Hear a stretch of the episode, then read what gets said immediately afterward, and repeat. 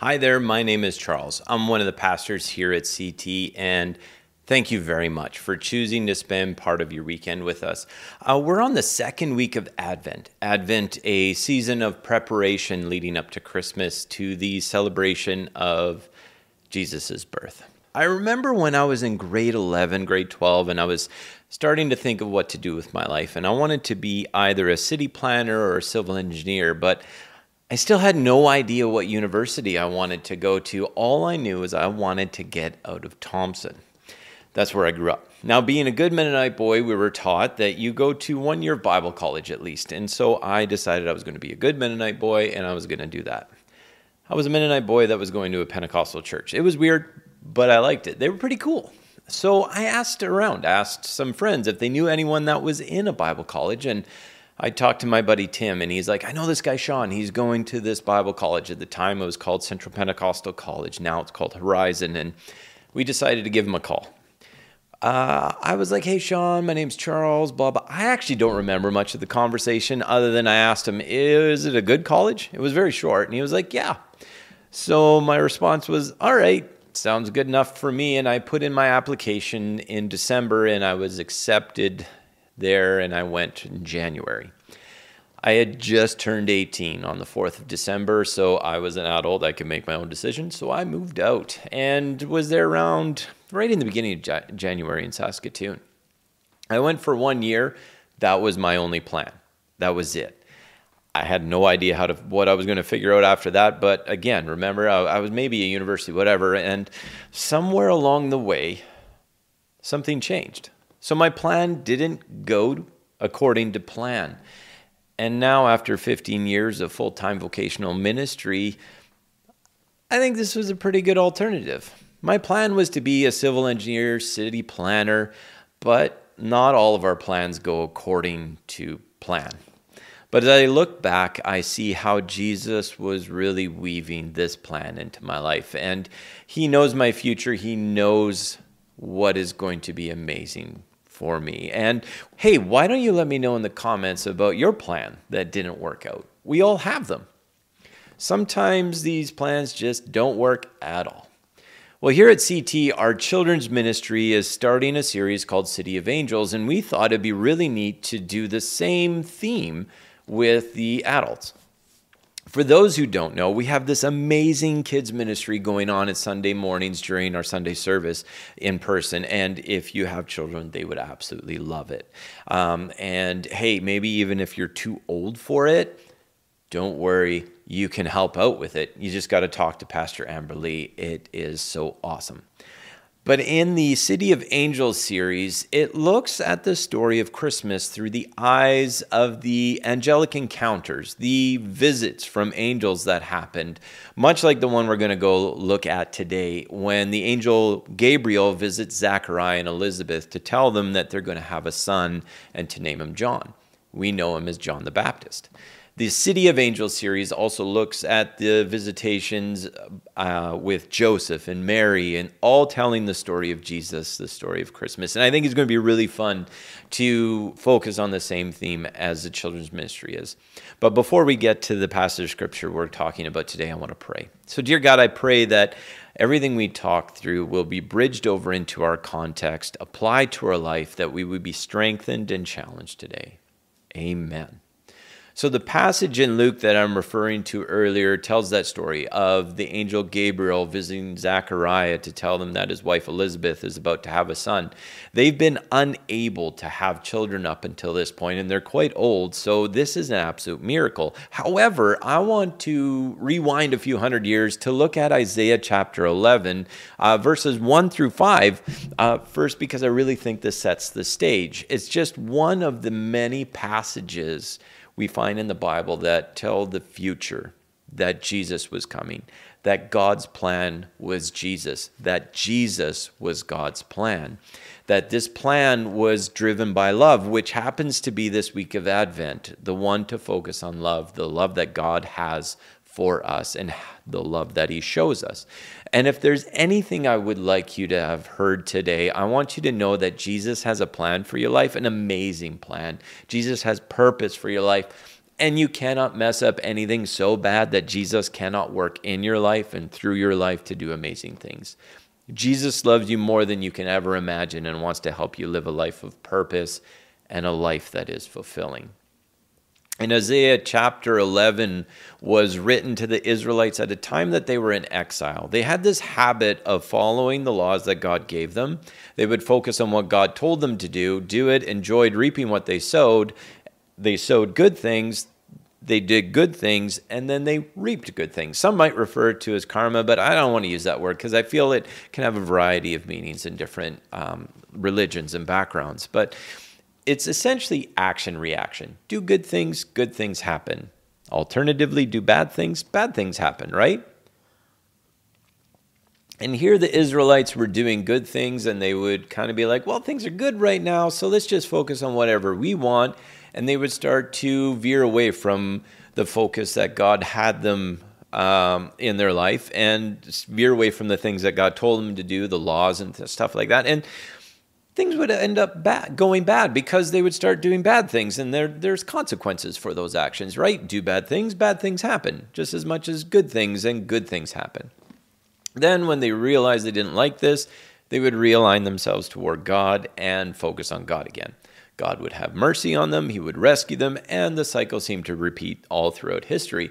Some refer to it as the cycle of apostasy. Here we are at a low point. The Israelites are having bad things happen to them because of their bad decisions. They're in exile. They have been captured and taken to another land. This is why this passage in Isaiah 11 is so important. And we see that in verses 1 to 5. I'm going to be reading it NIV, and it'll be up on the screen. A shoot will come up from the stump of Jesse. From the roots, a branch will bear fruit. The Spirit of the Lord will rest on him the Spirit of wisdom and understanding, the Spirit of counsel and of might, the spirit of knowledge and the fear of the Lord, and he will delight in the fear of the Lord. He will not judge by what he sees with his eyes or decide what he hears with his ears, but with righteousness he will judge the needy. With justice he will give decisions for the poor of the earth. He will strike the earth with the rod of his mouth, with the breath of his lips he will slay the wicked. Righteousness will be his belt, and faithfulness the sash around his waist. There's a lot of imagery here. The, the forest imagery is used in previous sections to refer to the nation of Israel. And so now it's being, uh, ref- it's destroyed. It's just a stump because of what they've done. They've made some poor decisions and now they're reaping the consequences of that. But God still has a plan. God had a plan. This plan was Jesus from the very beginning to help us, and he is reminding the Israelites through the prophet Isaiah of that plan. It says the shoot will come up from the stump of Jesse. If you're wondering who he's referring to here, Jesse is the father of David. If you remember the story of David and Goliath, the, the sling, the stones, the giant, that boy who defeats Goliath, this is his dad, who they're referring to.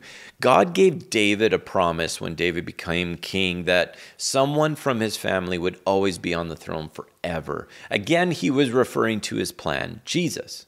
Because if you trace Jesus' family line all the way back, it comes back to David and to Jesse. You can find that all in Matthew chapter 1. Jesus, however, doesn't reign on a physical throne, it's a spiritual one. And Isaiah is reminding the Israelites in one of their darkest moments that there is hope. God promised it. And then it talks about the Spirit of the Lord will rest on him, wisdom and understanding, counsel and might. And as you look through the recorded life of Jesus in Matthew, Mark, Luke, and John, you see all of these attributes in action wisdom, understanding, counsel, and might. Also says he will delight in the fear of the Lord. Jesus will focus on God's purpose, God's will for his life, and show us how to do that. He will not judge what he sees with his eyes or what he hears with his ears. Essentially, Jesus is going to be perfect. He's going to be a perfect ruler, absolutely perfect. Up until this point, they had had a lot of rulers that were not. You remember that cycle of apostasy, doing good, good things. Then they start doing bad, then bad things, and then God delivers them. They had a lot of evil kings in that process, and those evil kings would be like, we don't need to focus on God, and they would lead the country astray. They would do whatever they wanted, and they would also be evil, unkind, horrible, do mean things, and then bad stuff would happen. Kind of understandable, and the cycle would then continue. So Jesus was going to come and he was going to be the perfect king. Jesus was God's plan. Jesus was God's plan all the way from the very beginning.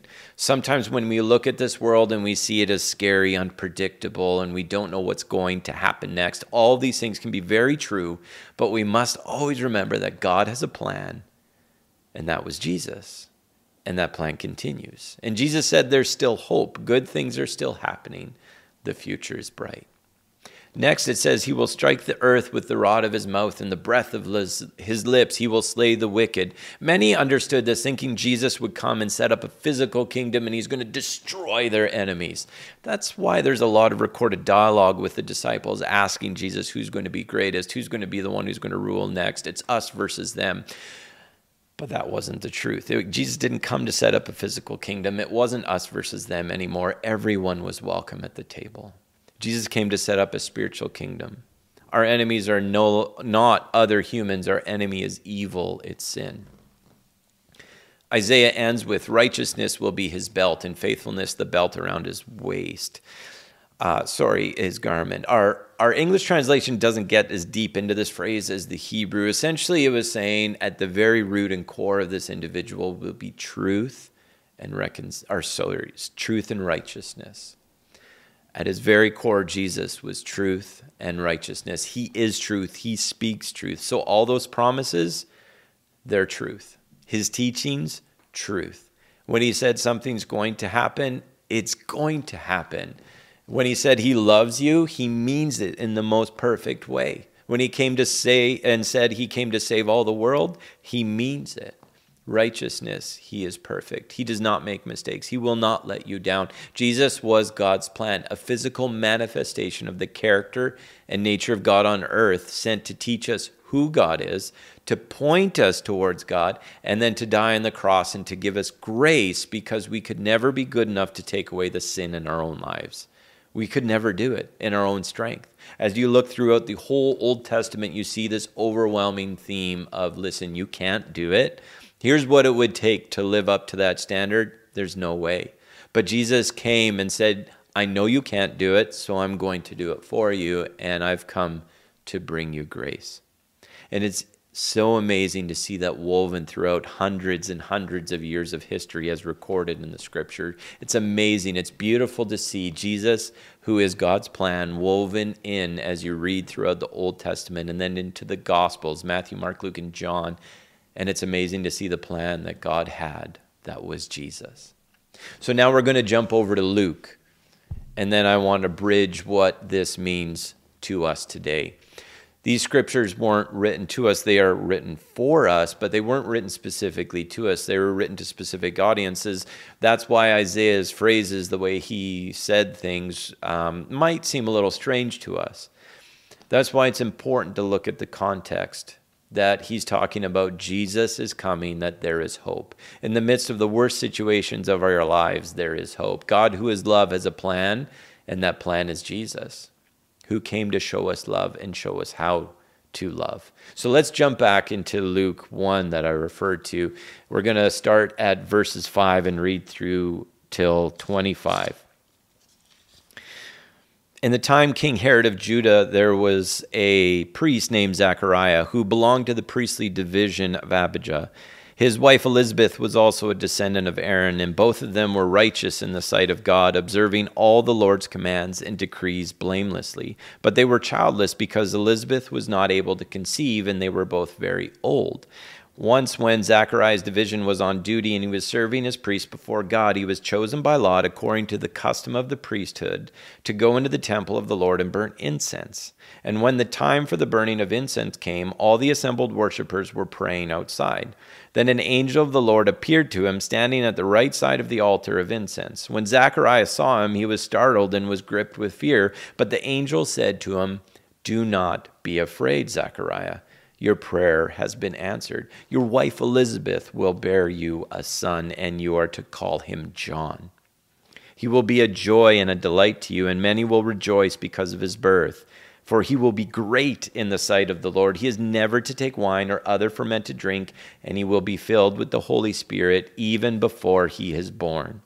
He will bring back many of the people of Israel to the Lord their God, and he will go on before the Lord in the spirit and power of Elijah to turn the hearts of the parents to their children and the disobedient to the wisdom of the righteous, to make ready a people prepared for the Lord. Zachariah asked the angel, How can I be sure of this?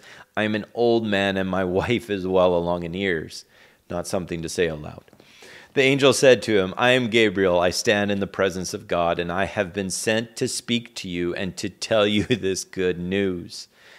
And now you will be silent and not able to speak until the day this happens, because you did not believe my words, which will come true at their appointed time. Meanwhile, the people were waiting for Zechariah and wondering why he stayed so long in the temple. When he came out, he could not speak to them. They realized he had seen a vision in the temple, for he kept making signs to them, but remained unable to speak. When his time of service was completed, he returned home. After this, his wife Elizabeth became pregnant and for five months remained in seclusion. The Lord has done this for me, she said in these days he has shown his favor and taken away my disgrace among the people. Wow, what a jam packed passage. Gabriel essentially taking hundreds of years of prophecy, essentially people that God chose to give a message to deliver to his people that we see throughout the Old Testament and delivered it. Essentially, Gabriel showing up was a fulfillment of hundreds and hundreds of years. I can't imagine how overwhelming that must have been.